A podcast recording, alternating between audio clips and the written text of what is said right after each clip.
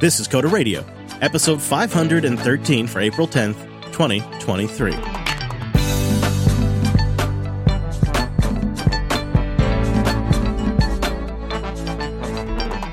Hey, friends, welcome into Jupiter Broadcasting's weekly talk show, taking a pragmatic look at the art and the business of software development and the world of technology. My name is Chris, and with his eye on the tech, it's our host, Mr. Dominick. Hello, Mike. What's up? Happy uh, ham hangover day. You sound mostly healthy. You sound I'm pretty getting good. better. I'm healing rapidly. Good job. You're getting over this faster than ever now. I think it's all the red meat. It's Yeah. um, you know what? Yesterday it was pork, but let me tell you, a little too much. Ooh, little. yeah, I woke up groggy. It's like, oh my god, it's so much ham. the ham hangover. Yep. It's real. Yeah, it is real.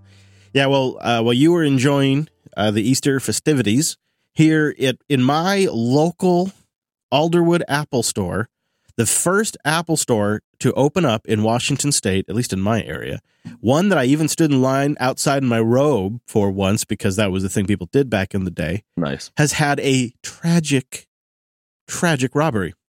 And the burglars stole $500,000 worth of gear after tunneling through an adjacent store bathroom. This really happened at the Alderwood Mall here in the Pacific Northwest in Lynnwood, Washington. They got 400 different devices. Um, and somehow they managed to dig through a na- like it was like a coffee shop or something. Yeah, Seattle Coffee. Hmm. Um, yeah, yeah, they dug through Seattle. Can you believe that? I believe got it. in there. It's amazing. 436 iPhones were taken through a hole in a bathroom. And the thing is, is the holes, I absolutely could not fit through this hole, if you know what I'm saying. I could not. Maybe my kids could fit. It's not a big hole, Mike. I mean, because it's right next to a turlet. So you can see, you know, for size comparison, you know, your average retail turlet and this hole in the wall that's about the size of a doggy door. Well, you know, it's good that they know how to tunnel because I feel like they're very soon gonna very much need that. yeah, you know, uh, this is maybe going to be a theme of the signs. The, yeah, this is uh, this is a theme. Definitely, it's a sign of things to come, but of what I'm not so sure. Maybe we could discuss it at a Jupiter Broadcasting meetup, jupiterbroadcasting.com slash meetup. Quick shout out. We have one coming up at the end of the month in Olympia. I have been having a lot of fun with VS Code, and I just wanted to share it with the class real quick because I know none of this is going to be new or shocking to anybody, but I've been using VS Code for more and more things. And one of the things I really liked when I was on the Mac was this app that was a little bit overkill, but it was called Text Expander. I'm not sure if you've ever tried Yep. Text Expander. Yep. Yep. Really handy for just creating quick codes, combos you can do on your keyboard, and then it'll input a large chunk of whatever you want. And it can have variables in there and it can have some code interpretation. So it's really powerful and it's fantastic if you're, for me, like working with a lot of emails, um, creating a lot of show docs. It's just nice to have these kind of text expanders, as they call them, to just boom, pop out a, a block of code or so whatever, like a format of a doc in Markdown, whatever I might need. Hmm. And uh, there are there are ways with pros and cons of doing this on Windows and Linux, but I realized that I'm now using VS Code on all the platforms I might use anyways, and there's not really a great solution on Linux. So I decided to just over the last week to just go all in on VS Code snippets, and it's actually really really nice. And I have in the show notes a link to a VS Code snippet generator. So you can put what you want in one column, you know, what, what you're trying to get into the snippet, and it will generate the JSON necessary that you can just go paste in your snippets file. Oh wow. And that, yeah, it's really quick. And the uh, result is like I have now a whole series of quick doc snippets and whatnot that I can use to create different sections or replies to emails in VS Code. And I, I, I really should have embraced the snippets power power user feature earlier. I just I, I didn't really feel like learning the format required.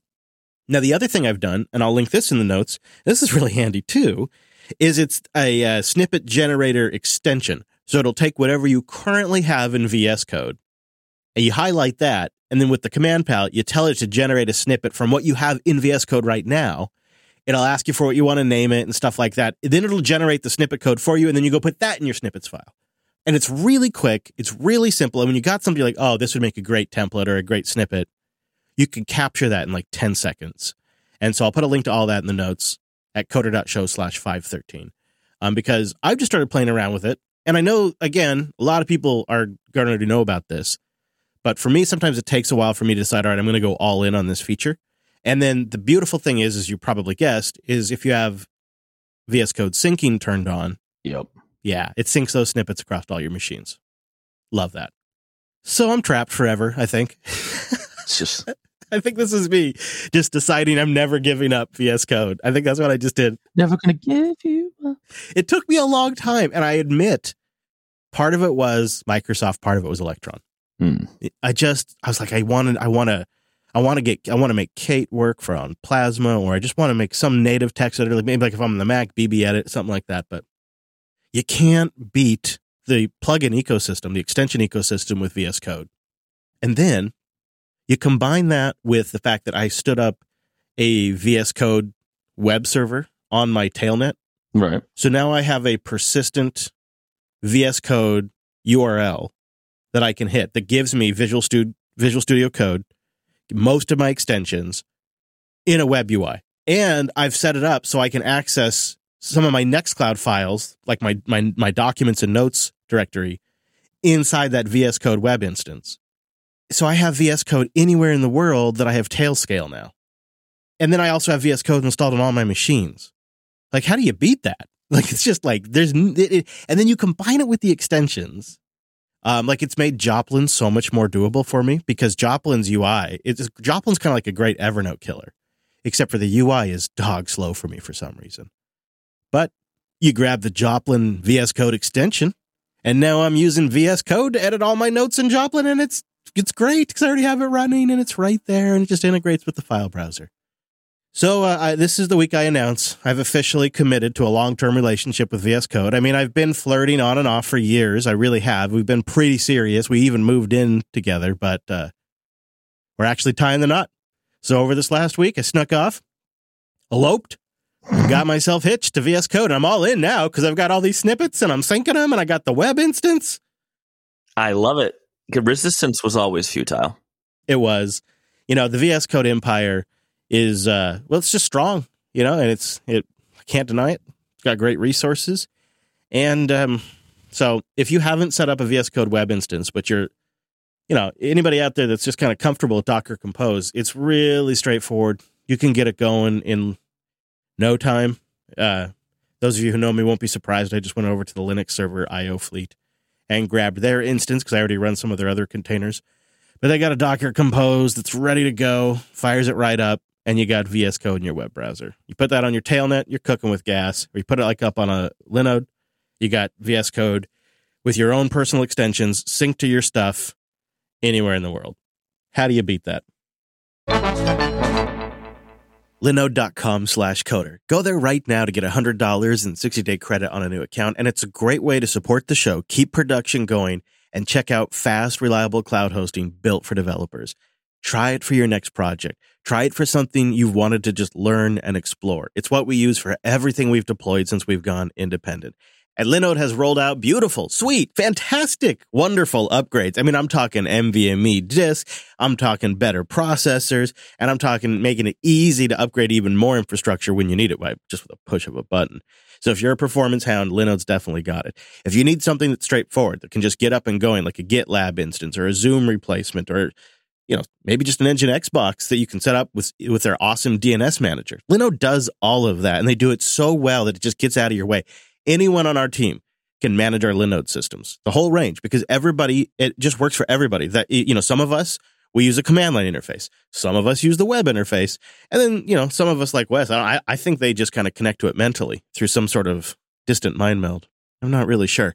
But Linode's been doing this for nearly 19 years, making the best product possible and surviving in a very dynamic market. And if you're a Python fan and you're going to PyCon US, Linode's going to be there April 19th through the 27th in Salt Lake City. They're going to be at booth 429. Go tell them Jupiter Broadcasting sent you and go say hi. PyCon, huh? Man, I wish I could go. Go in my place, will you? And go say hi to Linode for me. Or you can go from wherever you are at. Just go to linode.com slash coder. Try it for real, get the $100, and support the show. That's linode.com slash coder. All right. So the news is in for Q1 and it's bad for Apple. Apple's Macintosh shipments have fallen more than 40%, worse than every other PC manufacturer. It's not great, but yeah. They're like uh, Dell's down 30%, Lenovo's down 30%, HP's down 24%, Asus is down 30%, but Apple, Apple's down 40% in shipments. Yeah, that's I mean, some of that might be that the M1 sold super well too, but it's uh you know, they're expensive, right? And it's sign of the times. I think that's it. I mean, when you have a number this big, it's not one thing. Right. So it is um we're kind of at the kind of tail end of the current M series, with the exception of a couple of the M2s. And you got to figure there was a big buying spree during the work from home transition. Yes, yes. P- people are set for a while. And so that's playing a factor. And then I think it's, you're also right.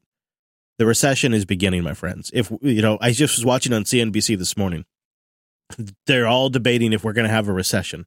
I don't, I don't know how you get to these numbers without thinking it's likely, especially with gas prices going on the rise right now and it's more likely than not that the Fed will increase by another 25 basis points. And we're going to get inflation data between when we're recording and when this episode comes out, so it's hard to say. But I have speculated for a while that Apple is going to get punished the most economically in this new economic reality. Now, right now, Apple is looking like the king because they're doing just a few layoffs. You know, they just announced they're going to do a few layoffs. They're doing the least amount of layoffs, and Wall Street loves that because it shows the discipline that Apple displayed by not overhiring. Well, they just they just demonstrated quasi best business practices is what they did. But the reality is they sell luxury devices. They sell they sell $1200 phones and $2000 laptops. And when Apple suffers, an ecosystem of accessory makers and component makers suffer. And so TSMC just announced that they are missing their sales target for the second straight quarter. They cite tepid demand. They say both chip and memory shipments and sales are down. Obviously, Apple is one of their largest customers, with the iPhone being one of their largest products, and Apple has halted production on some of those devices. Another ominous sign. And uh, TSMC cites rising interest rates, a surge in inflation, and an ongoing banking crisis that is denting consumer sentiment. it's, it's dented. it's dented. Yeah. Just a fender bender. It's also, fine. yeah, you know, maybe a Fed that's actively working to get uh, unemployment up to 5%. Listen, Jay Powell has not seen a job he didn't want eliminated so far. He's, Here's my thinking. You ready? Go ahead. App developers are developers who focus on apps for mobile platforms are I'm thinking of like the Marcos and the others out there, these indie developers who live and breathe on these app stores. They're done. Because not only is the money tight and the interest rates going up and the terminal rate to get money going up, but sales are dropping dramatically. I mean, so you're talking the consumer facing dudes. Yeah, yeah. I mean, a lot of the ones you actually see that make money in the App Store that aren't like commercial enterprise apps related to a job. Right. I mean, I think that's been the trend anyway, though, right? Like your average indie developer who's focused on the consumer has been royally forked. He's been sporked, even. I mean, you know what's funny though is I was just uh, checking in with some of our favorites, and um, they don't see it that way. They're expecting this headset to be a huge hit. They're going to make a bunch of money off of it. They're going to make a bunch of money off the next iPhone because they always make money when the Apple devices sell. Yeah, yeah that make. I mean, I'm sure they get a bump. I, I believe that, right? I yeah. Previously, Who's going to buy a $2,000 headset and a $1,200 iPhone in the middle of a recession in the fall? I would like to tell you that I'm not, and I'm probably not in this case. They'd really have to knock it out of the park, right? Do you think they're really coming out with this headset? I think if they don't and they don't knock it out of the park, Apple's going to be on a decline for years. And I've never said that. What does what does knocking it out of the park look like? I mean, it's got to be a device that you and I come on here and eat our hat and go, you know what? Yeah, we're going to buy one of these. That's like it's got to meet that bar. It's got to. Well, that happened once, right? I ate my hat on the watch because the health tracking stuff I use it every day. I mean, they got us with the M processors too. They did a pretty good job there, but that's a whole different kind of category. It looks it looks like something my grandma would wear because she doesn't like light when she sleeps. I mean, Here's my question, Mike. Because you could see how Apple Fitness could play into a headset, but how does a program like Apple Fitness, where they own warehouses that they've converted into yoga studios and all these fitness research divisions that they have with hundreds and hundreds of employees for to run Apple Fitness and the watch stuff and Apple TV, which was made possible by Easy Money and $10,000 Mac Pros. How does any of that exist in the next few years? None of that. It feels like you got to cut. Like we may be looking in a in a future in a couple of years where Apple TV is a, basically a dead project. oh, don't say that. Something's got to give. Don't say that. I love my Apple TV. I actually think they're doing pretty good show wise too. So I I, I don't know, man. Maybe they could get some success there. It's just I don't know if they I don't know if they did a services transition fast enough. And that's what we're about to watch. Is did they transition to services enough to survive this? Well, well hang on, hang on, hang on. Just we got to go back to the headset because I this is not me, you know, playing the the straw man here. I honestly don't get what this thing would be for at the price point. Like I get the Oculus because it's like two hundred bucks or whatever, and you know what? Everybody wants to fight Darth Vader. It's fun. It's cool. Beat Saber's fun. I think Tim Cook told us recently actually Okay, in an interview. what did he say? It's for communication.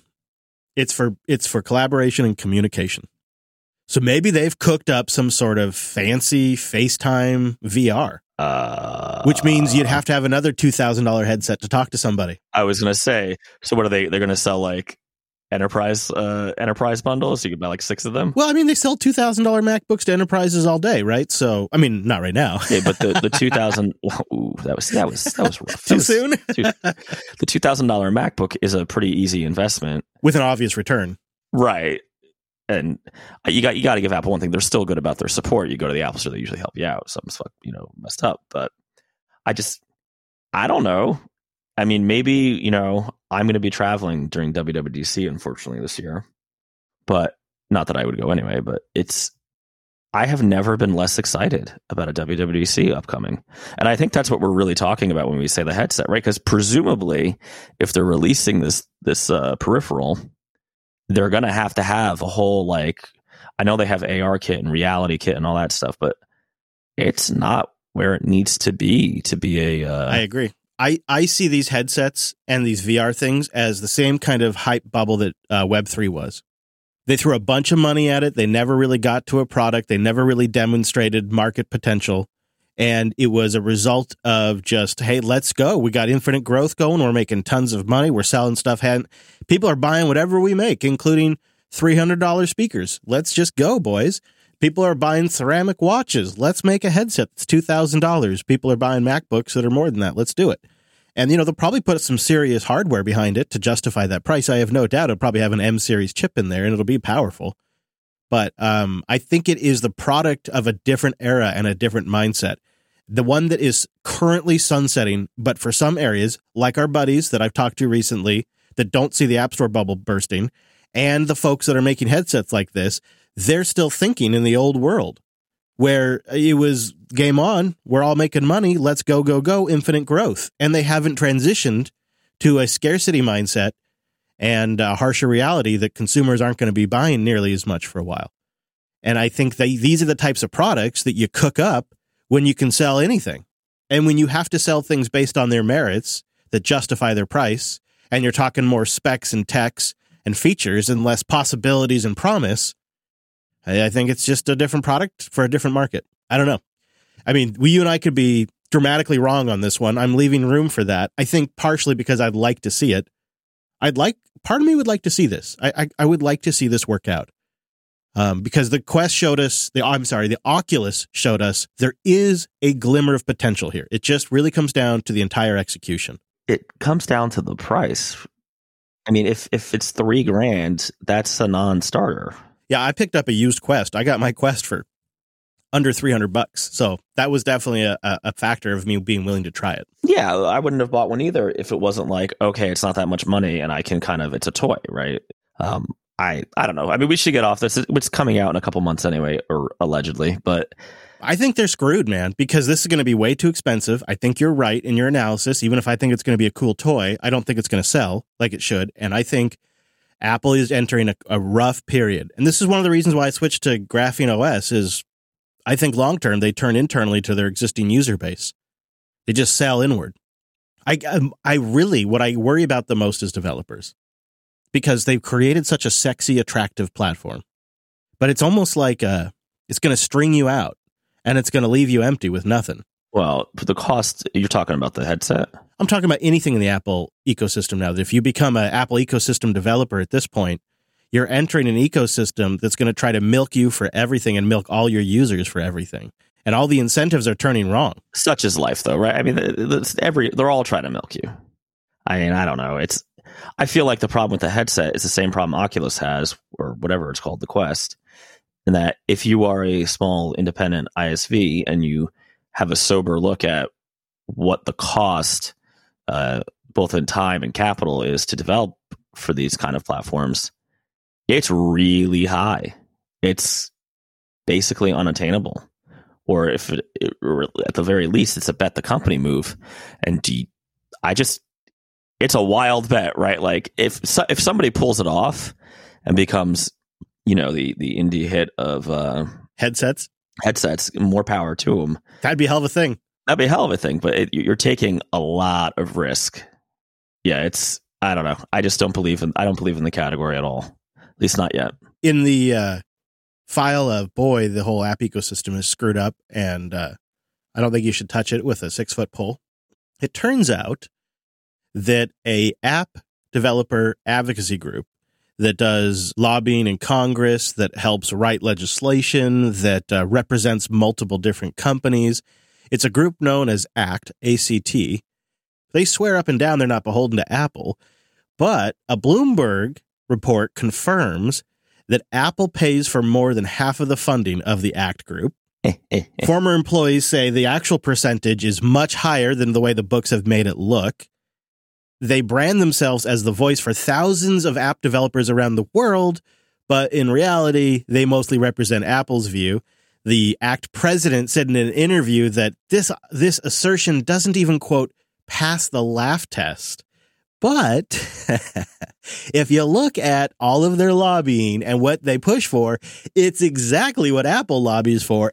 And they even use the same language. So, like, for example, the Open App Markets Act which has been floating around right now, would loosen control over the App Store, supposedly open up doors for side loading and maybe other payment systems. Yeah, right.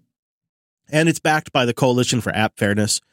But ACT, who supposedly represents thousands of developers around the world, well, they oppose the Open App Markets app, arguing that it would threaten privacy and security of the App Store, echoing Apple's talking points. And of course, ACT has also drawn, drawn scrutiny from developers, some most famously known like Tim Sweeney, who is the executive officer of Epic Games.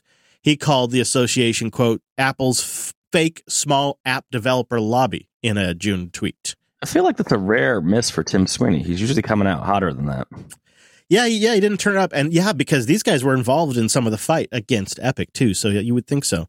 Of course, VeriSign's in this group, AT&T, Intel, and Verizon. Ah, you know, those those well lauded uh, small developers, AT&T yes, and Verizon. those indies. those those garage hackers, yes. Um, a, a, former, a former Congress critter, when interviewed by Bloomberg, said that ACT presents themselves as the quote unified voice of app developers to Congress, and that they seem to have sown a lot of confusion. And so they're going in Congress what? pretending like they represent independent developers all around the world.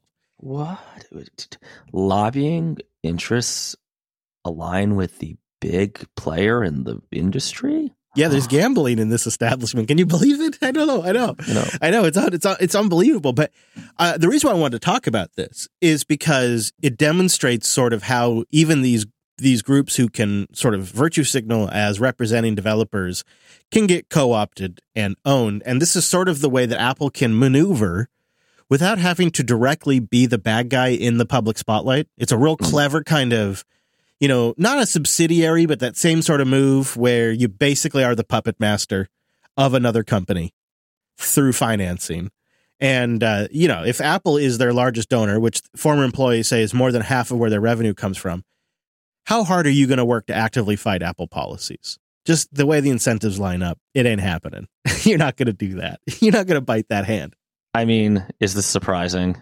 This reminds me of way back in like 2012. I was all up on my soapbox about the just obvious bull of the app review editorial system at the time, where it's so weird that like when somebody leaves Apple on good terms, then turns indie, they seem to get featured, and their apps seem really like weird. yes, I remember that trend. Also, um, you know, people that are just sort of good boys and promote the App Store and the iPhone and maybe jump right on top of brand new features and blog about them and kind of uh, help Apple advertise whatever Apple's focusing on. The good boys that figured that particular little trick out also got a lot of recognition in those early years in the App Store. Yeah, it's uh, and now of course Apple's like you can pay us to be in a different place in the store. So, you know, again, capitalism eats everything. Would you like your results at the top of the search when somebody searches for your competitor's app? Just buy now. Yep, that's what it is now. And the search still sucks. Tailscale.com slash coder. Go there to get a free account for up to 20 devices, and it's a great way to support the show. Now, Tailscale is a zero config VPN that you can get up and running on all of your devices in just minutes. It makes traditional VPNs seem old and crusty.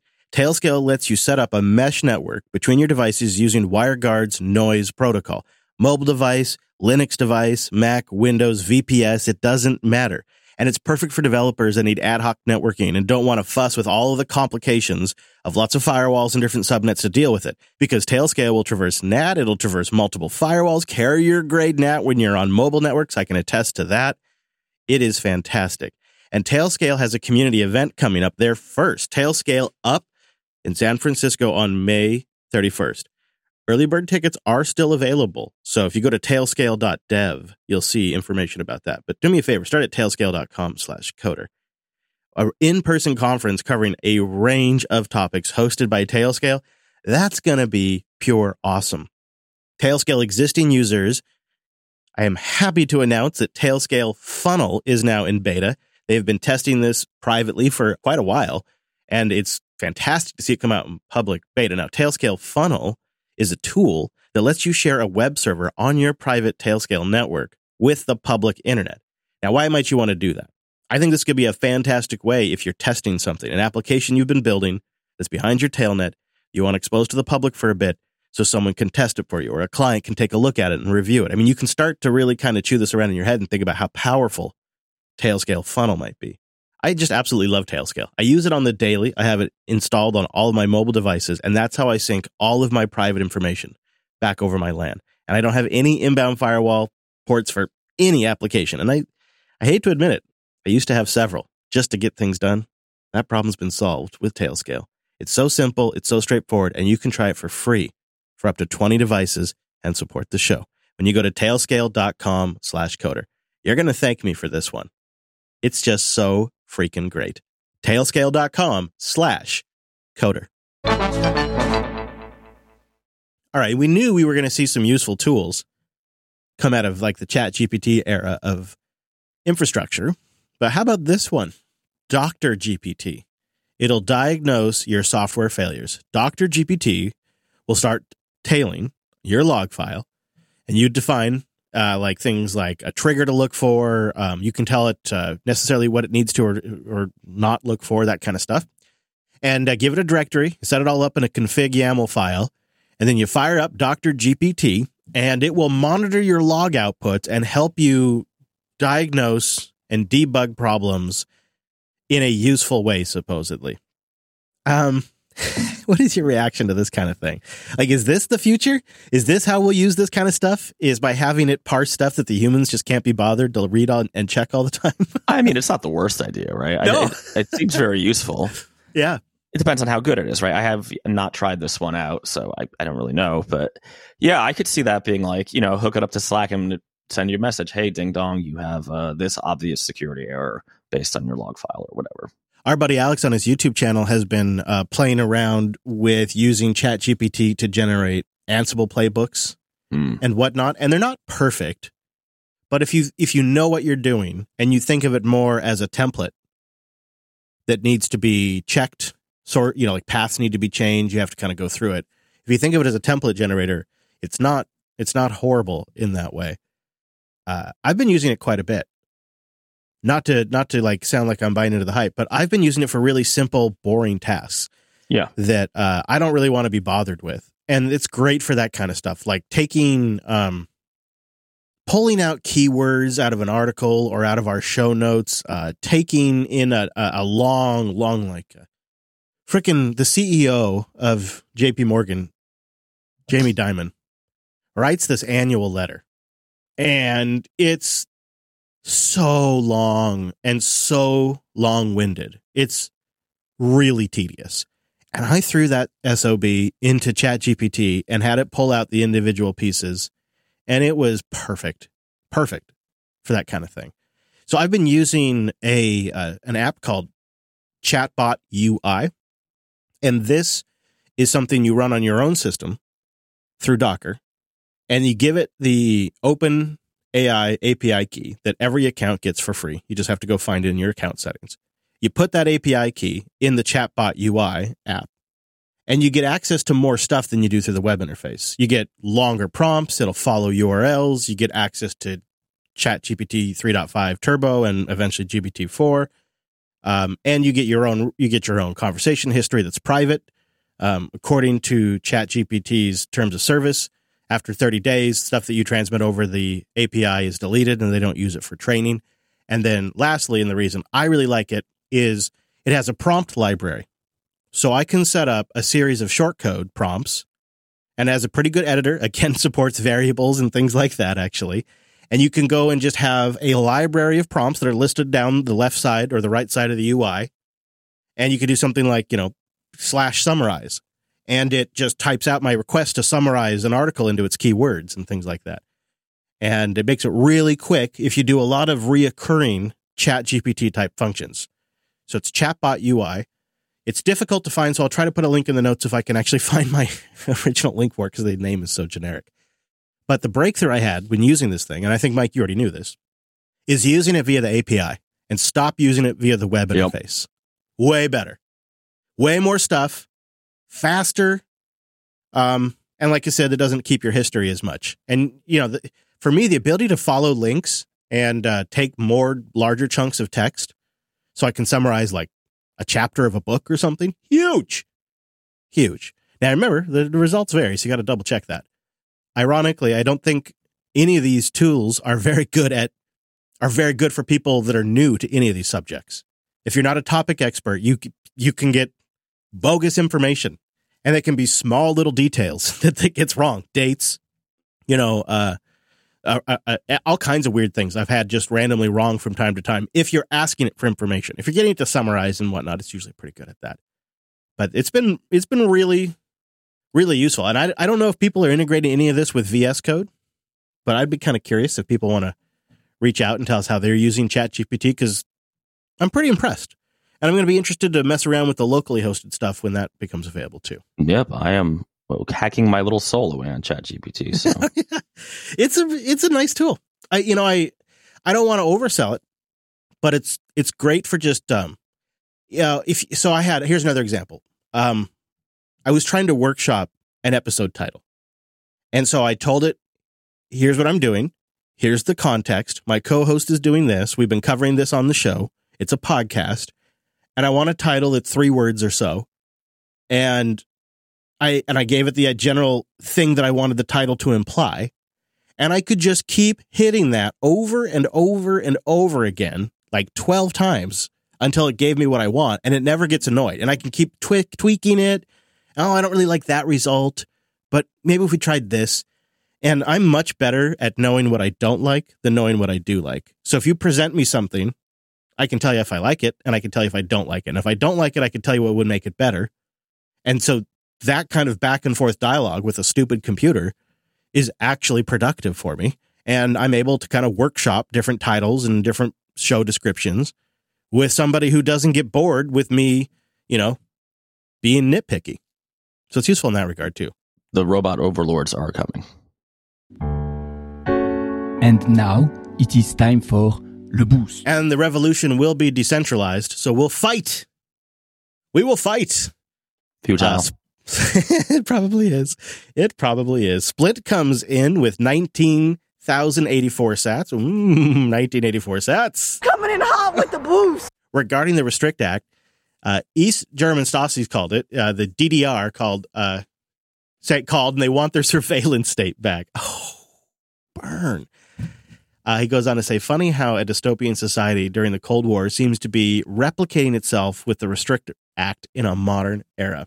He Goes on to say, with another 4,510 sats, a government official being able to block any app on any app store without any judicial process seems like way too much power. Blocking anything, any tool, reminds me of Fahrenheit 451. Taking copyright law into consideration, written software falls under the same regulation as literature. Thinking a little bit further, this could be turned into an app whitelist where citizens are no longer allowed to run non government approved software. Let's hope it never gets to that, although I never thought it would get to this point. So now it actually doesn't even seem ridiculous that it could get that bad. Just in a quick follow up to the Restrict Act. I don't know if you caught the story, Mike. It's just kind of percolating this morning as mainstream media comes to work, back to work. But it came out over the weekend, started, I think, on Friday, that a series of documents pertaining to the war in Ukraine have been leaked online. Mm, yes. And uh, the line you'll see is uh, leaked on social media specifically.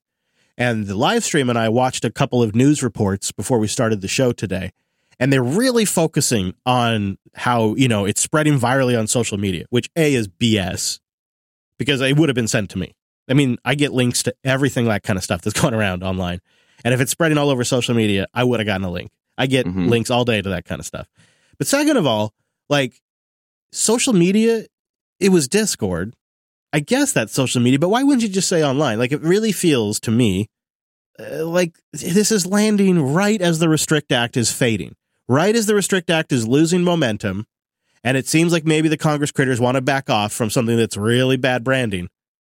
This story comes out, and I hate to fry the bacon like this, but this story comes out and it sort of adds just a ton of momentum for the need to have a handle on information on social media. And it's a it's a it's a it's a matter of national security. It's not even a matter of health or democracy, but it's national security, Mike. Don't you think that's a little kind of convenient timing wise? Yeah, I mean, I think the reality is more stuff gets hacked and leaked.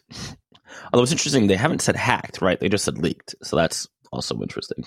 Supposedly, it's a picture of a crinkled up document. Oh, a pit. Yeah, that's right. So you know what they're saying? Everybody, get your martini. It's James Bond time. It's the spooks. Spies are back. Yay! They were never left. I mean, I don't know. Good times. Good times. Everybody's got a camera phone now. It's look at me, camera phone. What is it? 1998. What, what am I doing Hey, man, that's I, I call my phone my camera on accident all the time. all the time? Hey, will you grab my camera? I mean, phone. You know, the Restrict Act is just such a bad idea I know. It's embarrassing. that I feel like even your most senile congressman, Yeah. or critter or lizard man, is going to kind of balk, right? It's just, it's really bad It's some serious China stuff, isn't it? in that somebody was super jelly of China and all the Yeah. crap they can pull. Yeah, I guess, sure. Yeah, it's some firewall China stuff because it it prevents the use of VPNs to foreign resources and assets, which could be anything at any time. Um, it could be Tor. I mean, that basically means Tor is illegal to use. Like it's pretty out there, man. And then to Yeah. actually be able to restrict what apps can app can get published in an app store, and to control all general transactions for purposes that they have yet to determine, seems pretty China like draconian to me. and with no hearings and no appeals, that's Yeah, that's great. by a secretary of commerce that is in a political position to begin with. It's bad, bad. just became super powerful if they pass this, right? Like overnight. Yeah. All, you, you got to think all the other cabinet members like, what the hell, bro? What are you doing? I love that their office, the secretary's office, released a statement in pro of the Restrict Act. Like, oh, really? You're you're in pro of getting a whole bunch of more power? You like getting a ton of power? Oh, shocking. Purple Dog comes in with a thousand sats. Here in UK, they're pushing through the online safety bill. It requires service providers to monitor all communications in the name of safety and effectively makes end to end encryption illegal. WhatsApp has already said they plan to pull out of the UK if this passes. I totally agree that decentralization is the way forward. What a nightmare. I, you know, like uh, this show and the Jupiter Broadcasting Network, we don't really talk about stuff that is like politically dangerous, but if they tried to outlaw the use of end to end encryption in the United States, it would change on that day. Like I would take a strong stance against that. I have three children. I absolutely want them to be safe. And the way that happens is by giving them true, genuine safety online. It's, it's an interesting thing that happened recently. I talked about it in this week's Linux Unplugged. I started using an app called SimpleX. It is a chat app that claims to be like the utmost and secure because there's no user identity. There's no central login server. It doesn't need a phone number. There's no email address required. You exchange basically like the equivalent of an SSH key with somebody.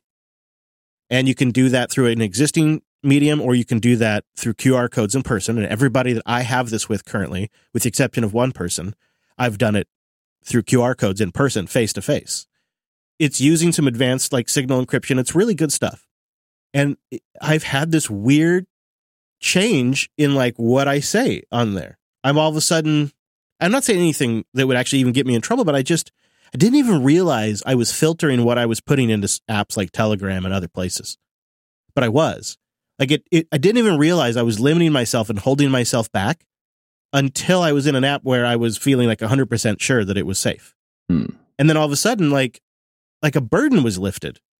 And I was just more genuine. And I was, I don't know, it was a really interesting experience. And I realized my whole life I've been using communication mediums that can be monitored. And I have just developed a way of communicating in the background. I have, I have the knowledge that I'm being monitored or could be potentially. And it does alter what I can and do say. And it's happened for so long, I don't even realize I'm doing it anymore. They've trained me into it. And when I started using a different app that doesn't have that, I started realizing the training was there. And so if you if you if you take that and you apply it to all of our communications and all of our financial transactions, that's a scary culture to live in. Yeah, I mean the other thing is it's funny. At least in American law, we have the concept of spousal privilege, right? The reason for that is they want you to be able to trust your spouse. Uh, imagine if every one of every spouse everywhere in the world, regardless of status, divorce status, you know, orientation, whatever, could just be like, actually, everything's being recorded. Here it goes to the FBI. Or let's be honest, because the FBI, sorry guys, you guys really, you guys are losing on this one. The secretary, il secretary de commerce. Right. Well, and then beyond that, in a few years, they'll just have a natural language model that can look at this thing and they'll just say, show us everybody in this area that talks about this. I mean, not to really go deep on this, but um, it just it just through a through a freedom of information request, we just got the results back that on the FBI's extremist language list, the term "based" is considered an extremist term. Um, red pill is an extremist term. A lot of the things people just say casually online now are extremist communication. Now, why does that matter? It matters because monitoring extremist communication is the only justifi- justification they need to start watching people's speech. So, I if you if you have red pill and based, which are very common terms now, um, as flag words that are quote on according to the FBI on the violent extremism list, they can use that as a standing justification to begin to monitor anything they have access to.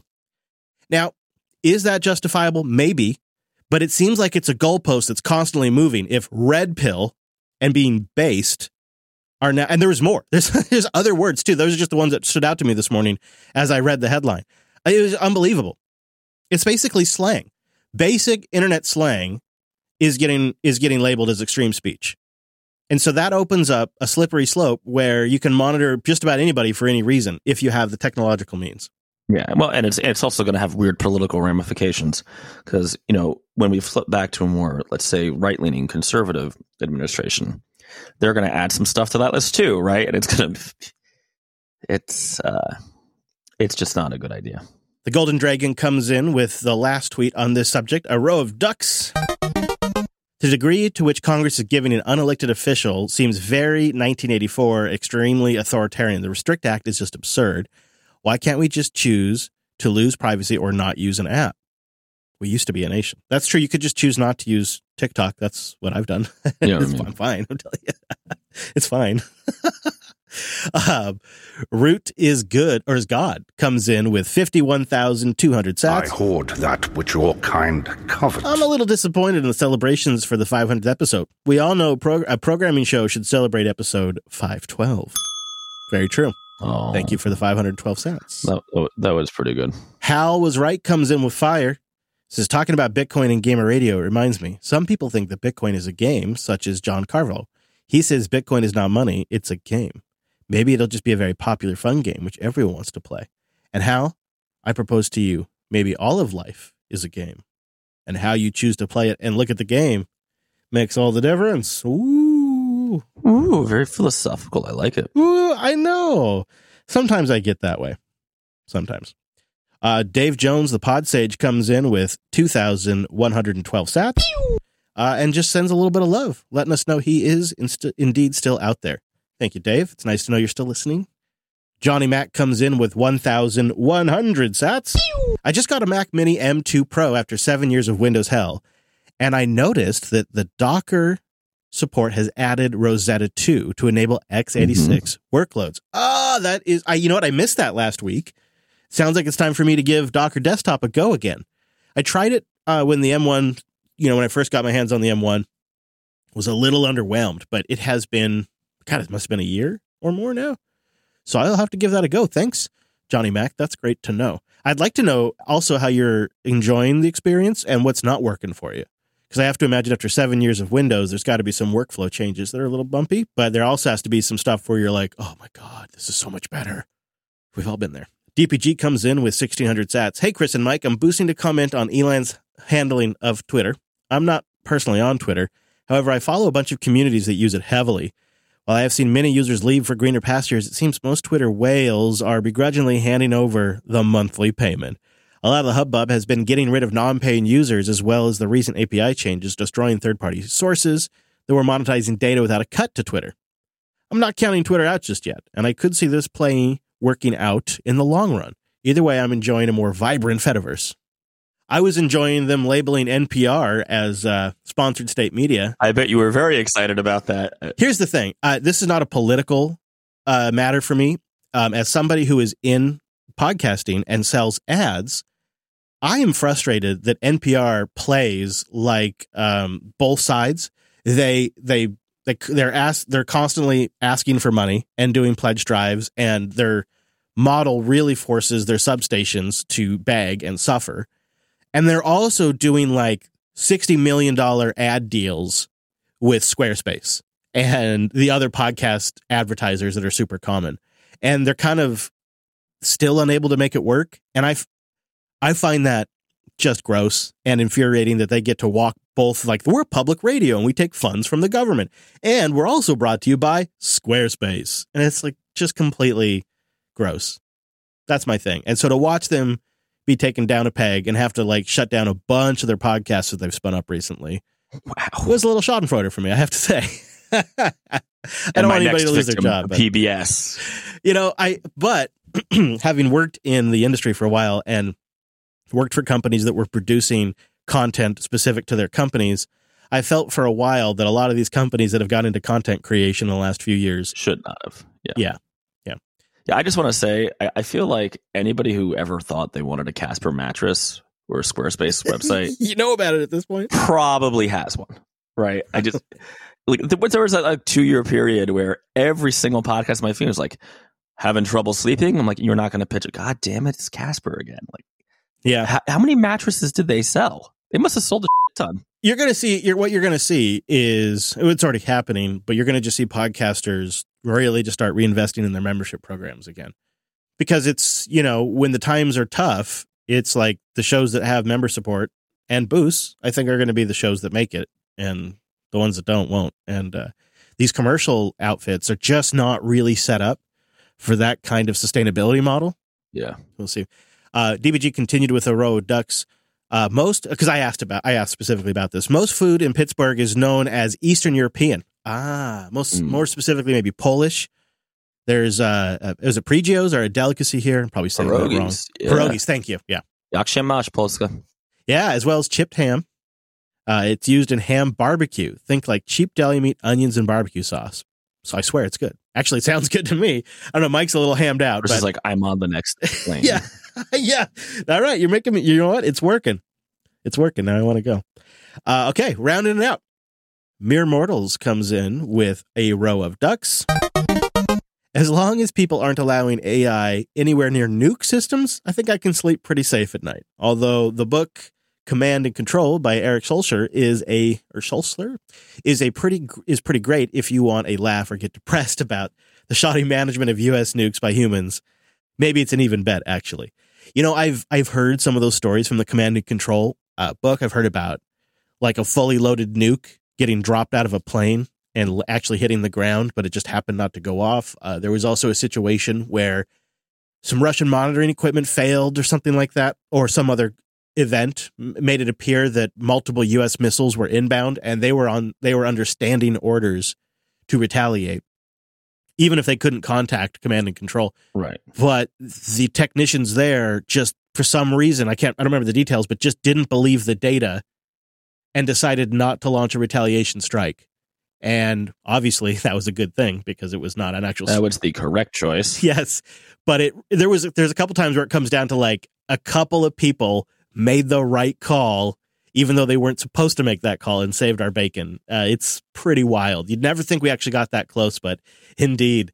Uh, and last but absolutely not least is a row of ducks by Dee Dee Smith. Here's a fun nugget: Python is actually named after Monty Python, but Huh. I still call it a snake. And uh, he links us to uh, why is Python called Python in the Python docs.